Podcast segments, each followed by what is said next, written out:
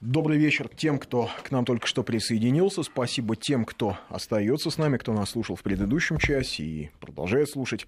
А, был у нас в предыдущем часе наш экономический обозреватель Александр Криевский. Зажег, я бы сказал. Да, но мы много говорили Ротшильдом кости перемыли. Кстати, самое, пожалуй, смешное сообщение предыдущего часа звучит так. Ротшильды будут смеяться последними. Вы считаете себя хитрее и коварнее их? Нет, слава богу, не считаем мы себя хитрее и коварнее Ротшильдов, но так уж, так уж вышло, что... Может быть, вы а... были где-то бы в другом месте, если бы были хитрее Ротшильдов. Если бы мы были хитрее Ротшильдов, очевидно, я бы не вел программу «Медвежий угол», а... Хотя, наверное, Неизвестно, что лучше быть Ротшильдом. Я думаю, что гораздо лучше вести программу «Медвежий угол». А, а знаете почему? Потому что каждый раз ты а, здесь, в этой студии, видишь уникальных, интересных, удивительных людей. И вот такой человек к нам пришел. Это историк, это преподаватель. А, Владимир Ковшов, он исполняющий обязанности а, Московской школы, номер 2048. Ну и э, здрасте, Владимир. Добрый вечер. Да, а также в студии Андрей Медведев, э, Александр, господи, Александр, вот сбил меня Александр Кореевский, Сергей Корнеевский. А, нас часто, да. Да, и Мария так. Фролова. Ну и как, э, как можно догадаться, с Владимиром Ковшовым поговорим мы, собственно, об истории, о преподавании истории, вообще о школах, о состоянии, наверное, даже не столько преподавательского состава, сколько вот э, о, о детях, об их восприятии. Ну вот много чего есть обсудить. Вот что касается преподавания истории. Интересная штука. А, разные приходили к нам историки сюда. Разные люди нам писали, когда мы касались темы истории. И э, очень часто вот от слушателей получаем такие сообщения. Кстати, напомню, 8903 170 63 63 это наш WhatsApp, и 8903 а, э, да, и 5533 в начале сообщения слово «Вести». Да, вот час как-то прошел, немножко заговорился. Ну, Значит, бывает такое. заставляет задуматься, очень много информации. Да, много, много цифр да. было. Вот это нефть, Ротшильды, да. все запутало. Все запуталось, конечно. Да, так вот, что касается истории отечественной. Вот такое ощущение, что всем по-разному ее преподавали. Во всяком случае, там, последние лет 20. Сейчас все-таки есть какая-то четкая линейка, как преподается история. Вот много ведь было разговоров про единый учебник, много было разговоров про то, что как-то нужно нам одинаково относиться ко всем периодам. И это, в общем, важно для тех, кто вот сейчас растет, чтобы они одинаково понимали, что все ценно в истории страны. И Ленин, день рождения которого, и, и, и Николай II, и, и, и Петр I. Ну, э, начну с цитаты, э, но больше цитировать не буду. Хотя эту цитату уместно привести, потому что она э, принадлежит президенту Российской Федерации, который как раз в одном из посланий Федеральному собранию коснулся данного вопроса и говорил о том, что возрождение национального сознания нам нужно связать воедино исторические эпохи, и вернуться к пониманию той простой истины, что Россия началась не с 17 и даже не с 91 -го года, что у нас единая неразрывная тысячелетняя история, опираясь на которую мы обретаем внутреннюю силу и смысл национального развития. Быть патриотом – это значит не только с уважением и любовью относиться к своей истории, хотя, безусловно, это важно, а прежде всего служить Отечеству и стране. Так говорил Солженицын, патриотизм – чувство органическое и естественное. И не может сохраниться общество, где не усвоена ответственность гражданская, так и не существовать в стране, особенно многонациональной, где потеряна ответственность общегосударственная. И вот, э, исходя из этой идеи, все-таки, как я вижу, как тренд, как направление, выстраивается э, некая концепция, не единый учебник, а единая концепция, потому что учебников может быть много, но тем не менее концепция вот этой неразрывной связи русской истории, начиная, так сказать, от рюриковских времен и заканчивая современностью, состоящая из различных событий, противоречий, трагедий, бед и побед России, представляет все-таки единую э, историю народа единую историю государства, которая была, к сожалению, какой-то период искусственно разделена как бы на разные противостоящие, так сказать, друг другу эпохи, как будто это жили разные, разные люди, не принадлежащие к одному народу.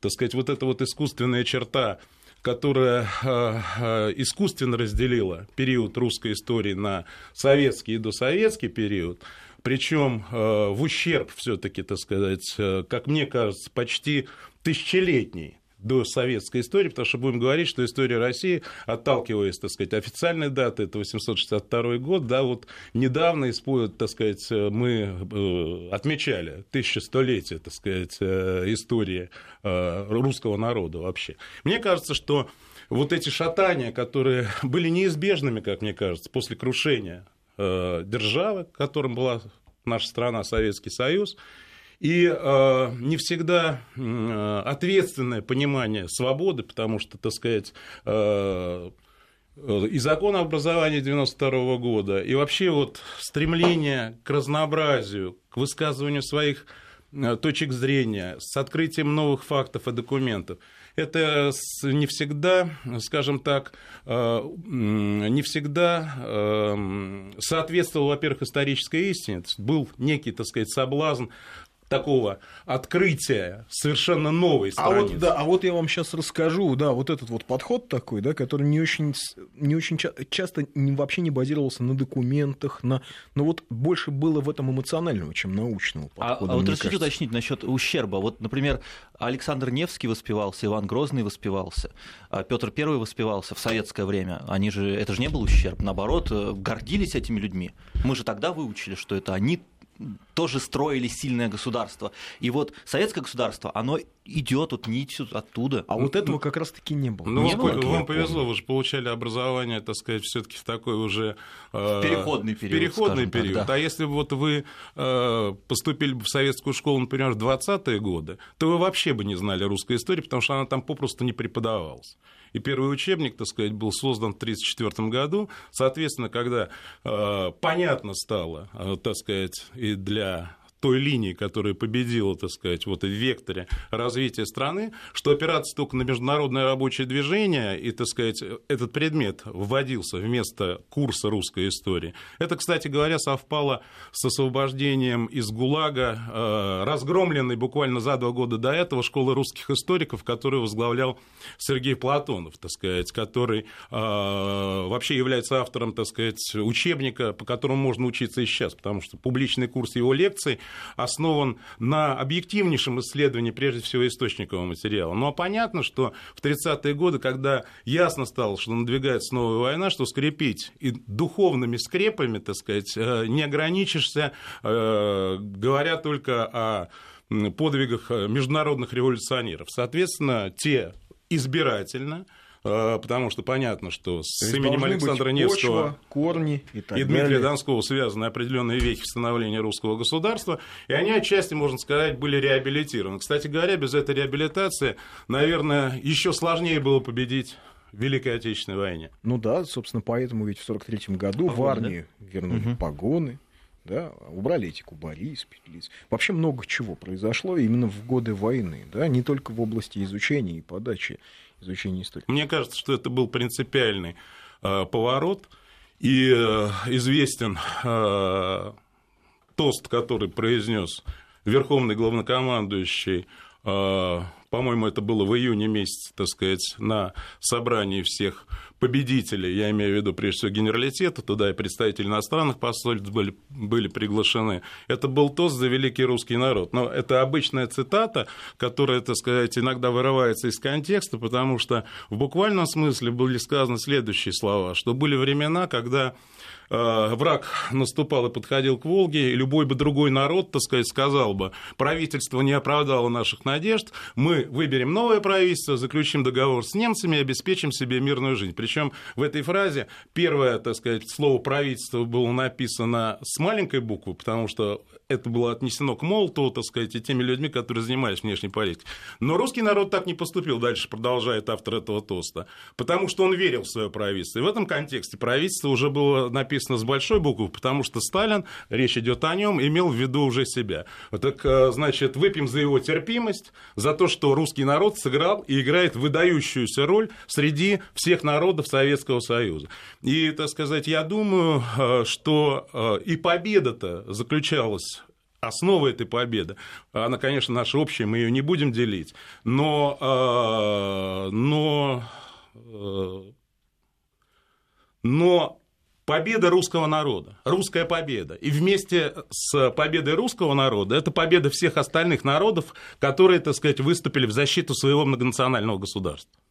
Ну да, и ведь, э, собственно, после войны, да, а говоря о русской победе, да, герои Советского Союза украинцы, хотя уже украинизация была свернута, и уже вот этот вот тренд на украинизацию не существовал в Советском Союзе, но тем не менее, а об украинцах, героях СССР, говорили отдельно, отдельно говорили, отдельно выделяли, например, подвиги там каждого, в том числе и малых народов, и, бу, э, там, и бурят, и, и там, народов Поволжья, и татар. А да, для там... чего, для чего это делали, как ты думаешь? А это как раз подчеркивало многонациональный состав, угу. многонациональную победу, но вот... Да? Единую. Единую, единую победу, но, но там, угу особую роль русского народа, да, безусловно, подчеркивали. Я думаю, что это все-таки еще связано с тем, что э, Сталин все-таки начинал как интернационалист, потому что все большевики были интернационалистами. И э, когда все ждали мировую революцию, национальному вопросу вообще выделяли очень небольшое значение, потому что это э, как у Макара Нагульного из поднятой целины, когда задавали ему вопрос, а как ты видишь коммунистическое общество? Вот когда это будут желтые, черные, всякие остальные, без всяких, так сказать,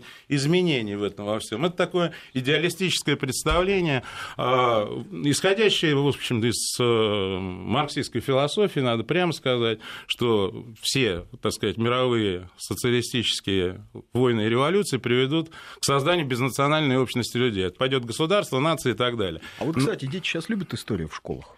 А это зависимость от того, какие проекты в этой школе осуществляются. Именно проектные проекты включают э, на сегодняшний день ребенка, то есть практическое. Вот завтра, например, э, будет проходить заключительный этап э, таких очень важных и традиционно проводящих соревнований в Москве. Такой есть проект Департамента образования «Музей, парки и усадьбы». И завтра будет 9-часовое, по-моему, время, 7 тысяч школьников будут участвовать в финальном этапе, так сказать, этого конкурса между Покровским бульваром и Цветным.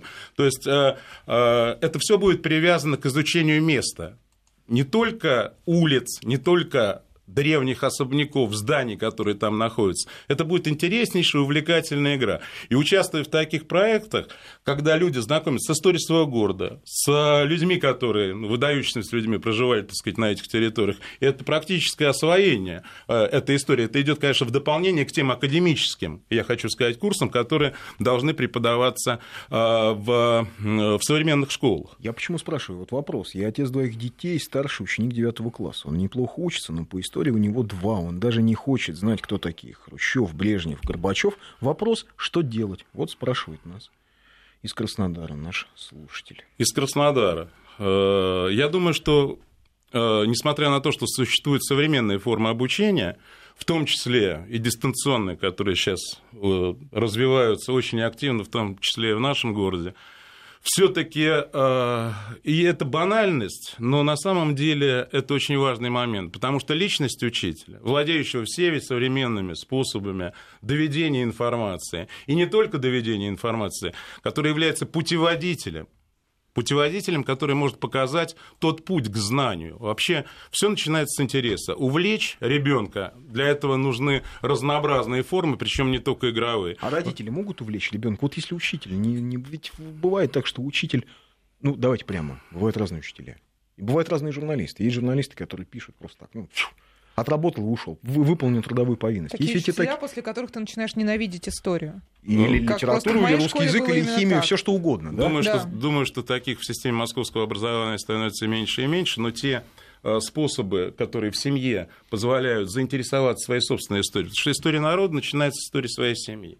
И вот э, моя родословная, да, проект, который в московских школах проходит, так сказать, не первый год вместе с научно-методическим центром он основан. То есть это составление э, генеалогического древа так сказать, э, не всегда его можно отследить больше ста лет. К сожалению, это так, потому что слишком большим социальным катаклизмом э, подвергся наш народ в истории, вот этой трагической истории 20 века. Но, тем не менее, на сегодняшний день существует проект «Письма ветеранам», да, когда дети пишут письма своим а кто не воевал там в третьем-четвертом колене. Это Слушайте, вызывает... Бессмертный полк, в конце концов, существует. Бессмертный полк, безусловно. В прошлом году 100 тысяч московских школьников, так сказать, и представителей нашей системы участвовал в этой акции.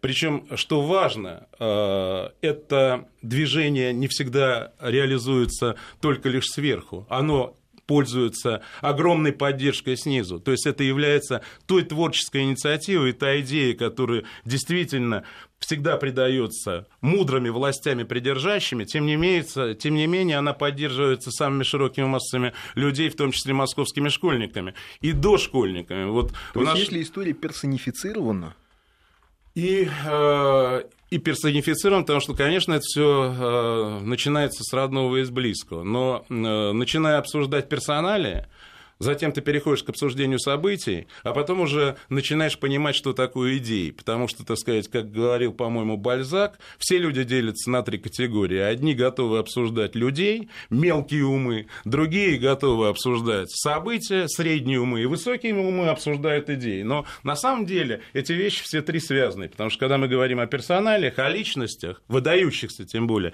мы не можем не затронуть события, связанные с ними, и с, я имею в виду с этими личностями, и с другими другими событиями, которые, э, на которые могли влиять эти личности, и на те законы, где личность не всегда властна. Очень важно идти в ногу с историей. Слушайте, знаете, что хочу вас спросить? Вот, кстати, одно сообщение из Москвы, именно из Москвы. Да, современные школьники очень любят историю, сужу по себе и своей школе, но благодаря хорошему учителю, Екатерина нам написала. Вот ровно то, о чем мы говорили, точнее, о чем вы говорили. Хочу спросить. Нас часто а, ну, корят, наверное, а что вы всю историю, что вы всю историю? Давайте мы как-то будем в будущее смотреть. Но а вам-то как кажется, а почему важно детям давать понимание истории? Вот если даже сравнить, посмотреть на нас, на Украину, ведь то поколение, которое сегодня пошло сжечь Донбасс жгло Дом профсоюзов, это те люди, кто учил историю по каким-то новым учебникам. Э, именно по тем учебникам, э, по которым учили в австрийской Галиции э, украинцев в начале века, которые да там существовали. Думаю, что основное содержание того материала, который на сегодняшний день существует в учебниках Украины, я занимался вопросом, и тем, теми учебниками, которые использовались в Галицкой Руси в период австрийского владычества, когда эта западная часть оказалась под австрийской короной, по уровню русофобии и ненависти к к москалям, к москальскому царству, эти э, учебные пособия мало чем различались. Отсюда э, у Булгакова это очень хорошо написано в «Белой гвардии», когда был вырезан батальон русских офицеров под Киевом, когда эти же Э, люди, получившие в молодости, наверное, так сказать, в кружках, э, которые более или менее легально под австрийской короной существовали, вот они получили такой запал ненависти к своим же, собственно говоря, братьям, что вырезанные из языков георгиевские кресты и полное презрение к георгиевским лентам, таким образом, если говорить сегодняшним языком, э, просто можно было содрогнуться и мемуаристка, которая опубликовала в 1931 году во Франции, она была сестрой милосердия в этих добровольческих русских батальонах, свои мемуары в Париже, она написала о том, что она видела зверство большевиков в Москве в 17 году, штабелями сложные трупы русских офицеров. Но то, что они сделали там, в Киеве, когда туда пришли петлюровцы, националисты, это даже ни в какое сравнение не шло с теми преступлениями, которые совершили большевики в отношении расстрела расстрелов этих пленных офицеров. Причем многие просто были убиты, так сказать, в неравном бою. А здесь их захватили спящими в плен, им вырезали языки, наматывали на шеи кишки, и это не ужастики, это абсолютное свидетельство очевидцев. Вырезали на это, плечах да, погоны. 18 год, собственно. Совершенно верно. Ну, можно вспомнить расстрел киевских э, рабочих завода «Арсенал». То же самое. Да? То есть э, все-таки учебники играют свою роль. Учебники... Преподавание э, истории играет свою роль. Хотя нам кажется это рутинной и незначимой, так сказать, стороной дела, потому что сегодня существует интернет, масса других способов получения информации и обработки ее. И все-таки требования к составлению учебного пособия и, соответственно, тщательный отбор материала, особенно когда э, в этом отборе участвует академическая наука. Это вообще касается, на мой взгляд, всех областей знаний. Но прежде всего э, тех э, основных трудов и исследований, которые по-прежнему, как мне кажется, вызревают в недрах Московского университета Ломоносова, других каких-то ведущих вузов, и, конечно, научных институтов, которые относятся, пока еще относятся к Академии наук России, бывшей Академии наук э, Союза. То есть все-таки должна быть серьезная база, даже э, в, я не, даже не университетские учебники беру, я беру именно школьное образование.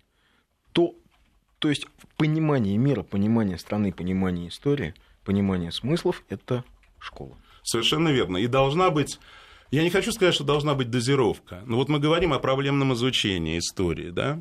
Но это проблемное изучение должно возникать либо на уровне уже какой-то специализации, когда мы говорим об углублении, а мне кажется, что схоластическое преподавание, ну, каких-то э, ключевых и очень спорных моментов, на первый взгляд, оно должно быть усвоено детьми как отче наш. Вот мне, например, никогда не придет там в седьмом или в восьмом классе, когда проходится э, в девятом, будем говорить, соответствующий период э, советской истории, так сказать, война и так далее, ставить некую проблему о том, кто, явля... кто является героем, так сказать, Власов ли... не надо, да, делать спорности Это, в таких вещах? Мне кажется, что да при всей драме, если говорить о коллаборационизме, он же не только украинский существовал, но и русский. русский при да. всей драме э, и, может быть, э, отголосках или продолжении гражданской войны в каких-то формах, я имею в виду в период Второй войны, но однозначно для нашего московского школьника и для школьника России Власов однозначно является предателем,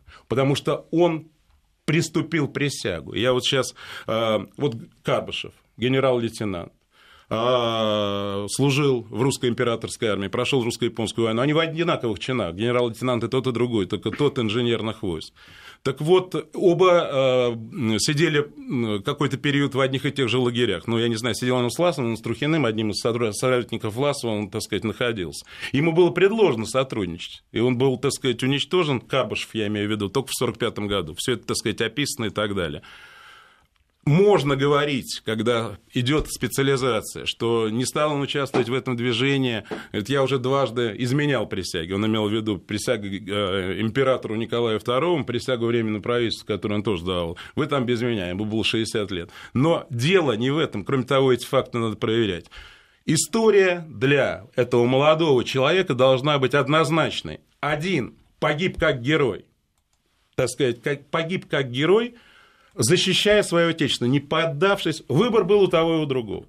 Да, так сказать, э, пожалуйста, жизнь, достаточное обеспечение, и оправдать свой поступок можно как угодно, да, тем больше он помнил царскую Россию, так сказать, все пострадали в той или иной степени от репрессий.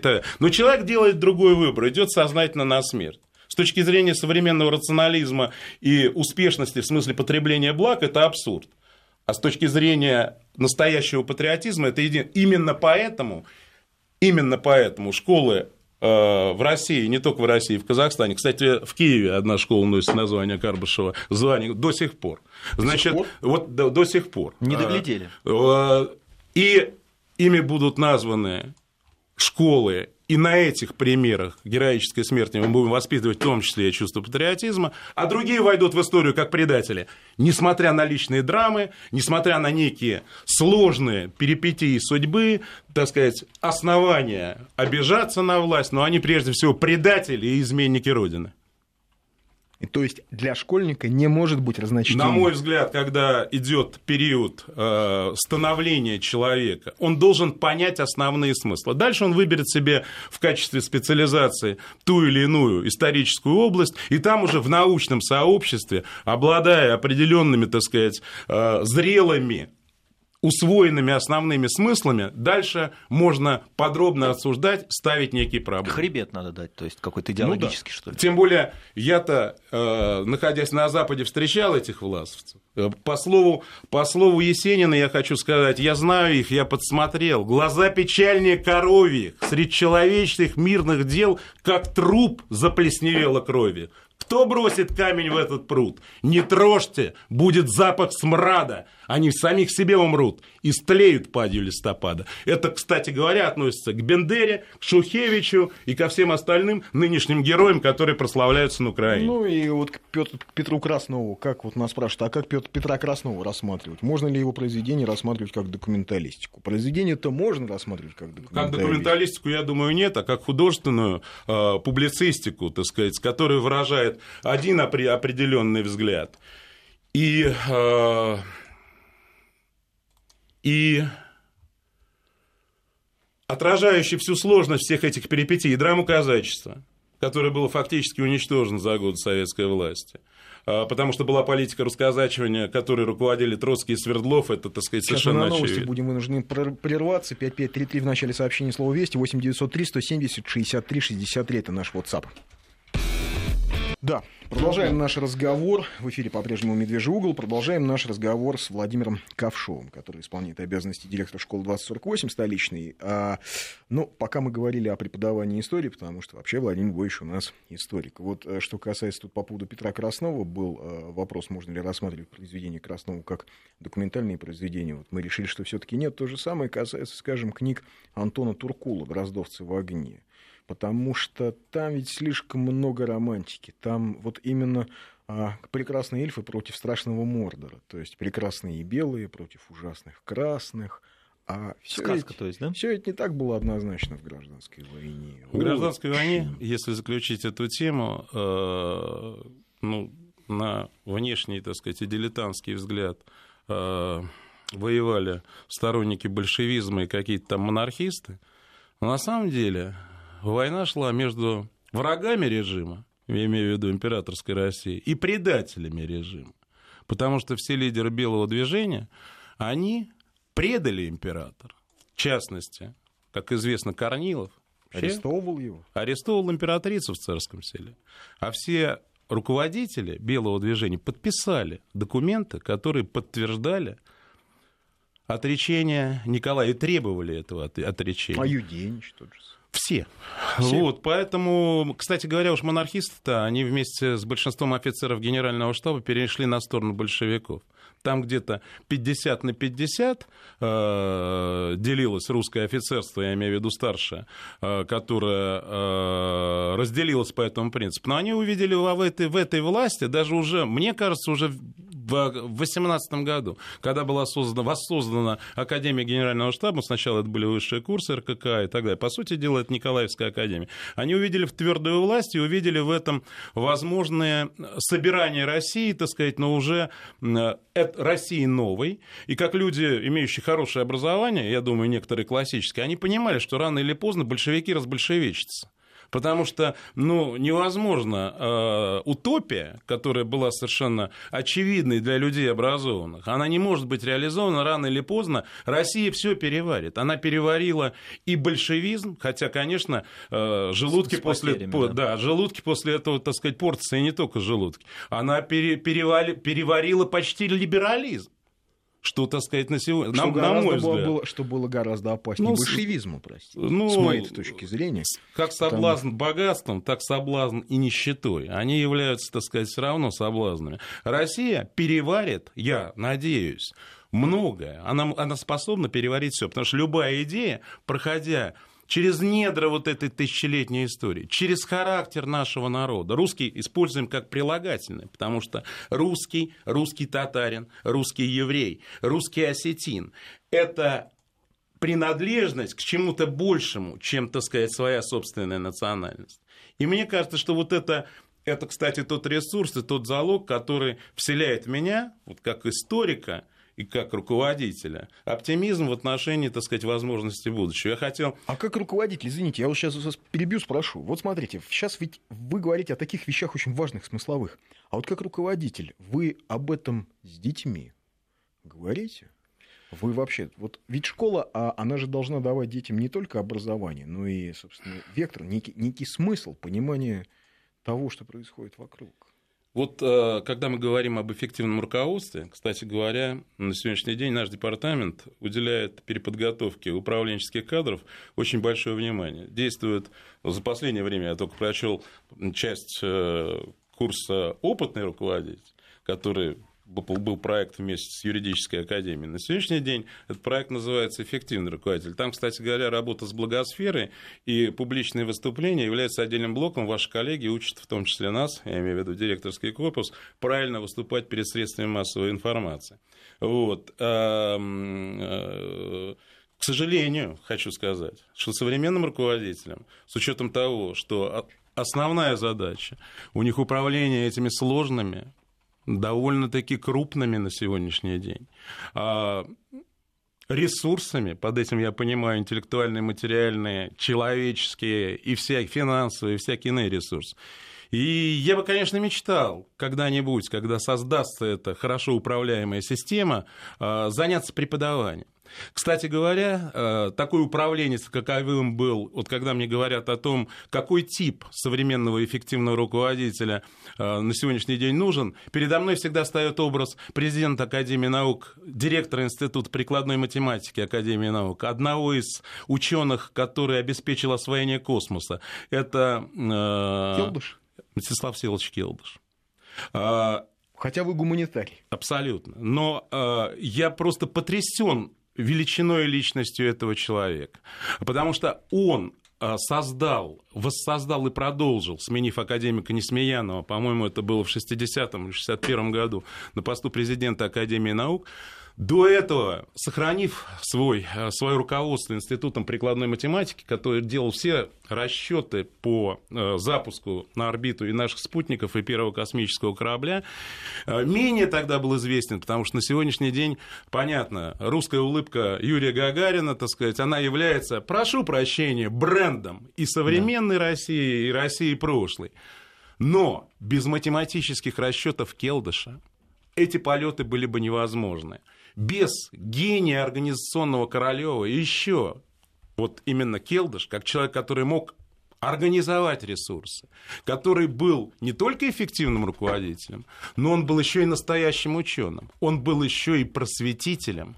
А с точки зрения потребления материальных благ, хотя советские академики находились достойном положении. В отличие, кстати говоря, от сегодняшнего дня. Но домик Королева на Байконуре, надо сказать, говорит о том, что э, ему, по-моему, было не важно материальное. Дело в том, Они что были люди вот здесь вот есть да, интересный полета. момент, так сказать. Келдыш говорил о том, что мне нужна только чистая белая сорочка. Причем он происходил из аристократической семьи. У него оба деда со стороны матери и отца были генерал-майорами русской императорской службы. Дворяне. У него, дворяне, у него были большие сложности в поступлении в университет. Это было в 27 1977 году отец э, попросил его и заставил, точнее говоря, рабочим вместе в полях с ним работать, для того, чтобы, потому что они были лишенцы, так сказать, дети из дворянских. Он в 16 лет закончил э, школу, кстати, одну из наших школ в Москве. На сегодняшний день э, это, по-моему, школа имени Грибоедова, которая находится в Обыденском переулке. А до этого там существовала опытная школа Эдисон, в которую Келдыш как раз поступает по приезду в Москву в 23 году, учится там два года, но э, потом ее расформировывают, эту школу, так сказать, в, 20, в 25-м. Непонятно, где он последние два года учился. Вот это был бы интересный проект. Кстати, э, э, если говорить о патриотическом воспитании, очень интересный был проект, который проводил Михалков в свое время на Первом канале. Он там имел, так сказать, некоторые скандальные результаты. Имя России. Это был, по-моему, восьмой или девятый год. На сегодняшний день, вот я вчера на, на, на этой неделе смотрел учительскую газету, там, кстати говоря, опубликована средняя зарплата учителей за Э, первый квартал 2016 э, года. У вас вот так тема меняется, мы уже забыли, с чего все началось. Нет, нет, нет. Важно. Я хочу, я хочу сказать о том, что... Если мы сейчас еще про зарплату нет, будем нет, говорить. Нет, к патриотическому воспитанию я хочу добавить то, что всего на сегодняшний день 630, э, около 600, 600, 630, 600, 626 школ, образовательных комплексов. Значит, четыре раза приблизительно сократилось их количество. Я просто посмотрел, в честь кого они названы. Провел такое исследование. Значит, э, ну, около 500 школ вообще не названы в честь никого, там одни только номера. Вот. А одновременно с тем, э, ну, понятно, что есть школы, названные в честь героев Советского Союза, так сказать, в основном, кстати говоря, участников Великой Отечественной войны, просто героев Советского Союза, это прекрасно.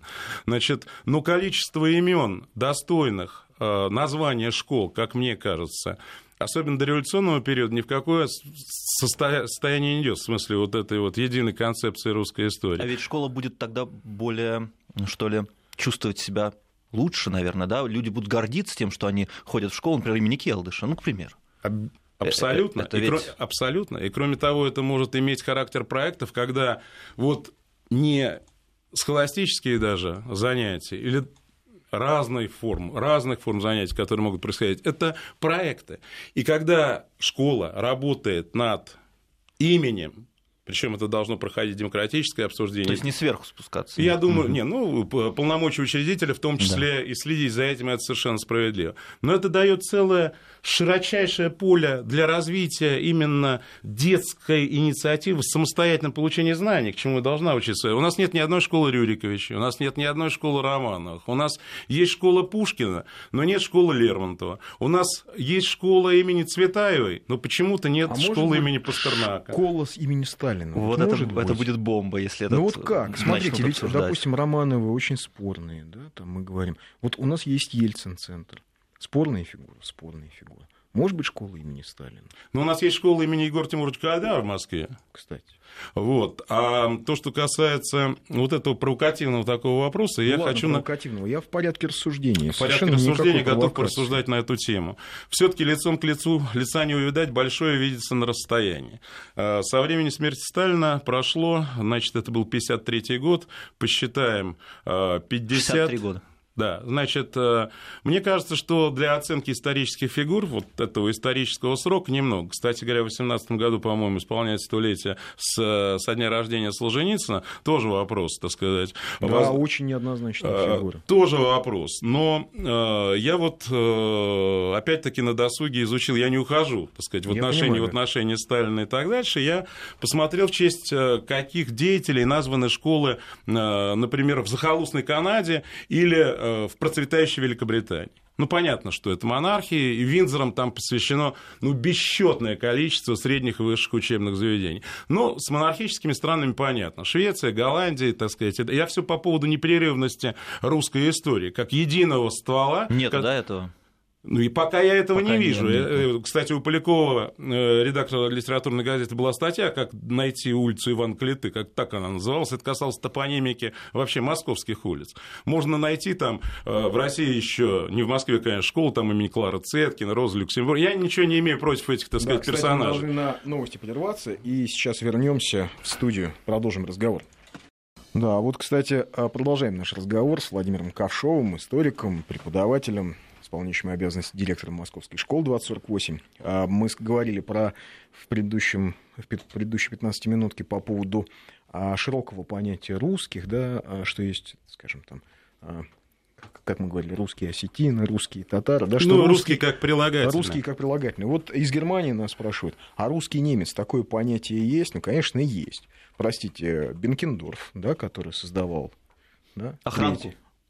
В охранке, во всей охранке у Бенкендорфа служило а, меньше 40 человек. И при этом а, держали всю империю да, под колпаком а, Мюллера. Между прочим, очень хорошо работали, да? да? Простите, а Константин Петрович фон Кауфман, первый а, генерал-губернатор Туркестана, а генерал Рененкампф, а, слушайте, русские французы, а Демизон Петр Иванович, блестящий русский разведчик, который посетил Бухару в 30-е годы XIX века по заданию Оренбургской пограничной комиссии. Был такой а, разведорган. А Екатерина II ведь тоже русская немка. Русская да, немка, наверное, самое да. главное. А потом, слушайте, я всем рекомендую, просто поинтересуйтесь, это очень малоизвестный эпизод. Одного... Поинтересуйтесь подвигом а, Иосифа Антоновича Монтрезора во время русско-персидской войны. Вот подвиг майора Монтрезора. Француз.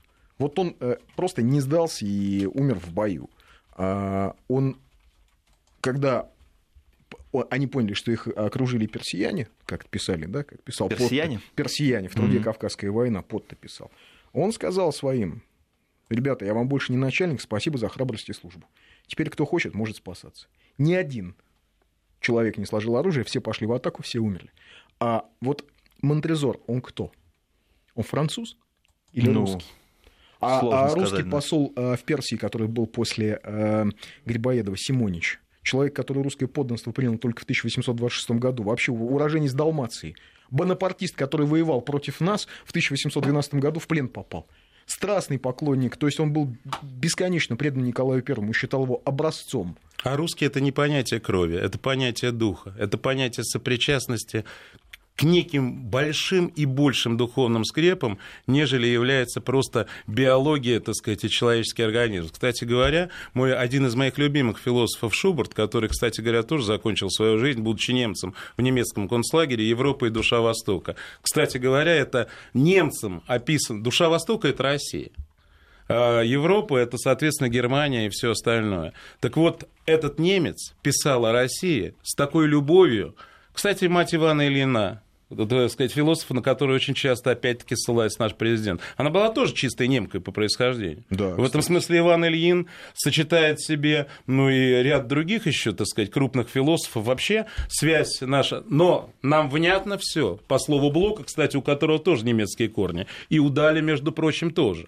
А, нам внятно все. И гальский стих, и сумрачный германский гений. Поэтому для, м, для славянства и не только для того э, сочетания э, племен и языков, и тем не менее организованных это в одну мощную силу, имя которой русский народ, где есть и крещены. Кстати, Карбышев э, был крещен, дворянин, но выходец из крещенных татар который имел возможность, несмотря на то, что его брат, очевидно, пересекался с Александром Ульяновым, потому что был репрессирован и исключен из Казанского университета, родной его брат, и его какой-то период не брали в юнкерское училище. Потом, так сказать, э, тем не менее, Карбышев сумел это... За... Возвратившись к Сталину, все таки я хочу сказать, мы не договорили. Школа имени Сталина, вдруг? Я бы предпочел все-таки работать в школе имени Келдыша. И, будучи все-таки по каким-то э, направлениям своих внутренних э, э, убеждений и ценностей демократам, все-таки это вопрос управляющего совета, это вопрос решения э, педагогического коллектива, родительской общественности и мнения учредителя. Но мне кажется, что для того, чтобы определить имя России, хотя в этом проекте Михалковским, кстати говоря, имя России Иосиф стал Пушкин, побед- долгое время лидировал. Да, лидировал. Но тем не менее, тем не менее, э, я бы то, что касается моего мнения, можно обсуждать не личность, а идеи, которые связаны с этой личностью. А, Посмотрим, времени еще не прошло достаточно, чтобы полностью оценить эти идеи и роль личности в той истории, которая была. Потому что все критики Сталина, как и его апологеты, мало чем отличаются друг от друга. Вадим Валерьянович Кожинов об этом писал в своем исследовании. И те рабы культа оказались в плену, и те, которые э, отрицают это все, они тоже находятся в этом антикульте. Это вообще не историческое представление об истории, потому что один человек не определяет все, только Господь Бог и воля коллективной народы, какие-то вообще тектонические изменения, которые трудно очень воспринять рационально, они мистические, поэтому не было бы Путина его бы пришлось бы выдумать, потому что все то, что делается на сегодняшний день, есть логическая и естественная поступь развития русской истории и русской цивилизации. Отдельные исторические деятели, они могут либо прислушиваться к этому звуку, как, кстати,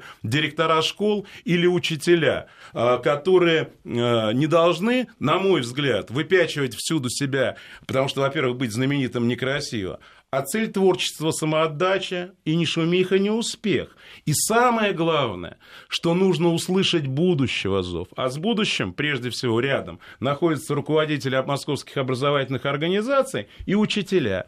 В этом предназначение – услышать будущего зов. А будущего зов – это голоса детей, которые находятся рядом с собой. Если ты будешь уметь их слушать, ты будешь понимать, куда направляется будущее. Потому что будущее, оно рядом с тобой. Его только нужно хорошо видеть, понимать и уметь им, этим будущим, ну, я не скажу управлять, но, во всяком случае, стараться его конструировать. И, обратясь в прошлое, прежде всего, думать, ну, конечно, о настоящем, что может определить вектор правильной развития будущего. Одним словом, я бы сейчас не стал бы э, называть образовательную организацию именем великого человека. Вот это вы дали. Вот это да. Как вы красивы. И вашим, и нашим. Я обычно Хорошее я так люблю. Добрый вечер. Я из Кыргызстана окончил среднюю школу имени Юрия Алексеевича Гагарина. Все выпускники нашей школы гордятся тем, что мы учились именно в этой школе. К примеру, мы больше других радовались и праздновали День космонавтики. Окончил я в 2010-м. Считаю, что название школы создает в ней определенный характер. Ауру такую, какую, как да, будто бы. да. тут много сообщений. Андрей, по ну а поводу- представь себе, вот э, в школе имени Сталина есть же родители э, сильно либеральных взглядов. Так они А бы я, просто не Э, отдали ребенка родители школу. врагов народа, расстрелянных и не Сталином. отда- Ему они бы было тяжело отдали. морально. Есть Понятно. выбор. Морально тяжело просто. Понятно. Ну как выбор есть? С Ну другой как? стороны, а все наши бабушки и дедушки были крепостными. Э, И поэтому И нельзя... должна быть школа имени Петра Первого или нет? Ага. Смотрите, может быть, офицеры генштаба все-таки не были вангами и понимали реальность своего времени, исходя из своих знаний, поддержали идеи для новой России. Может, поэтому получилось у них, и у нас не получается? Александр задает такой вопрос. Хороший вопрос.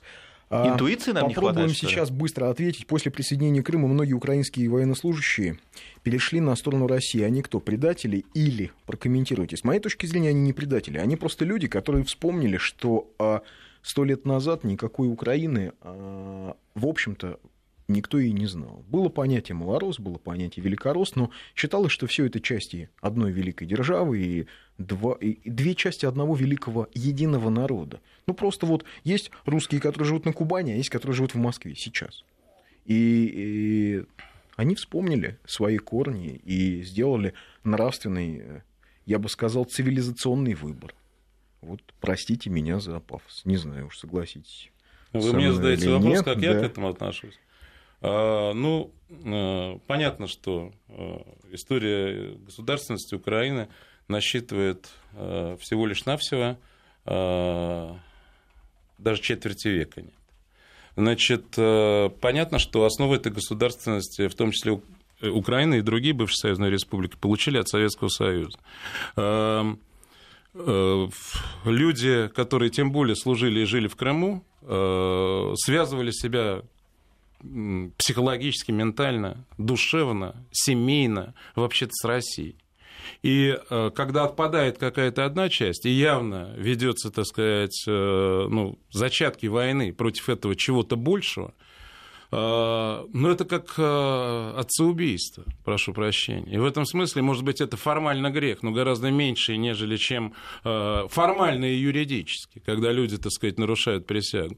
Но нару- нарушили они присягу ту, когда они ее давали, когда они видели в Украине только часть, ну, пусть даже самостоятельную, независимую, автономную, молодого государства, но вовсе не врага России. Мне кажется, что это очень сложный, тем не менее, нравственный выбор, но э, и по формальным признакам, может быть, он относится и к нарушению присяги, но одновременно с тем это сохранило, э, сохранило на тот момент мир и, может быть, не дало пролить кровь раньше, чем так сказать, это можно было сделать. Но вот детям об этом лучше не рассказывать, потому что это запутает их сложный Почему? моральный Мне выбор, кажется, нет? детям нужно рассказывать. Просто Вот детям нужно рассказывать объяснить это нужно, да? линейную историю Линейно. э, того, что мы считаем э, Русью. И Если мы говорим, это мы говорили об этом в истории, что если мы рассказываем об истории Руси, то мы должны рассказывать как об истории Руси московской, так и об истории Руси западной, что у нас, в общем, часто забывается. Потому что ментально, да, есть ощущение, что случилось татарское нашествие. Да, и вот куда-то вся эта западная южная Русь пропала, что она уже как бы и не Россия. Это как в, российских учебниках в начале XIX века всех жителей западного края называли поляками. А они-то себя считали русскими, понимаете? Империя ведь тоже много, много в чем ошибалась и обижала людей. И сейчас мы, если в учебниках будем правильно писать и объяснять, что это такое, что такое это Русь, и использовать тот термин про Русь от Карпат до Тихого океана, который родился во Львове, наверное, многое детям будет понятно. Владимир Львович, мы заканчивать уже просто должны, к сожалению. Всем спасибо, кто нас слушал. Спасибо, что вы к нам пришли. Это был «Медвежий угол». Я думаю, не последний раз мы с вами Спасибо. слышимся. До свидания, хороших Счастливо. выходных. Спасибо.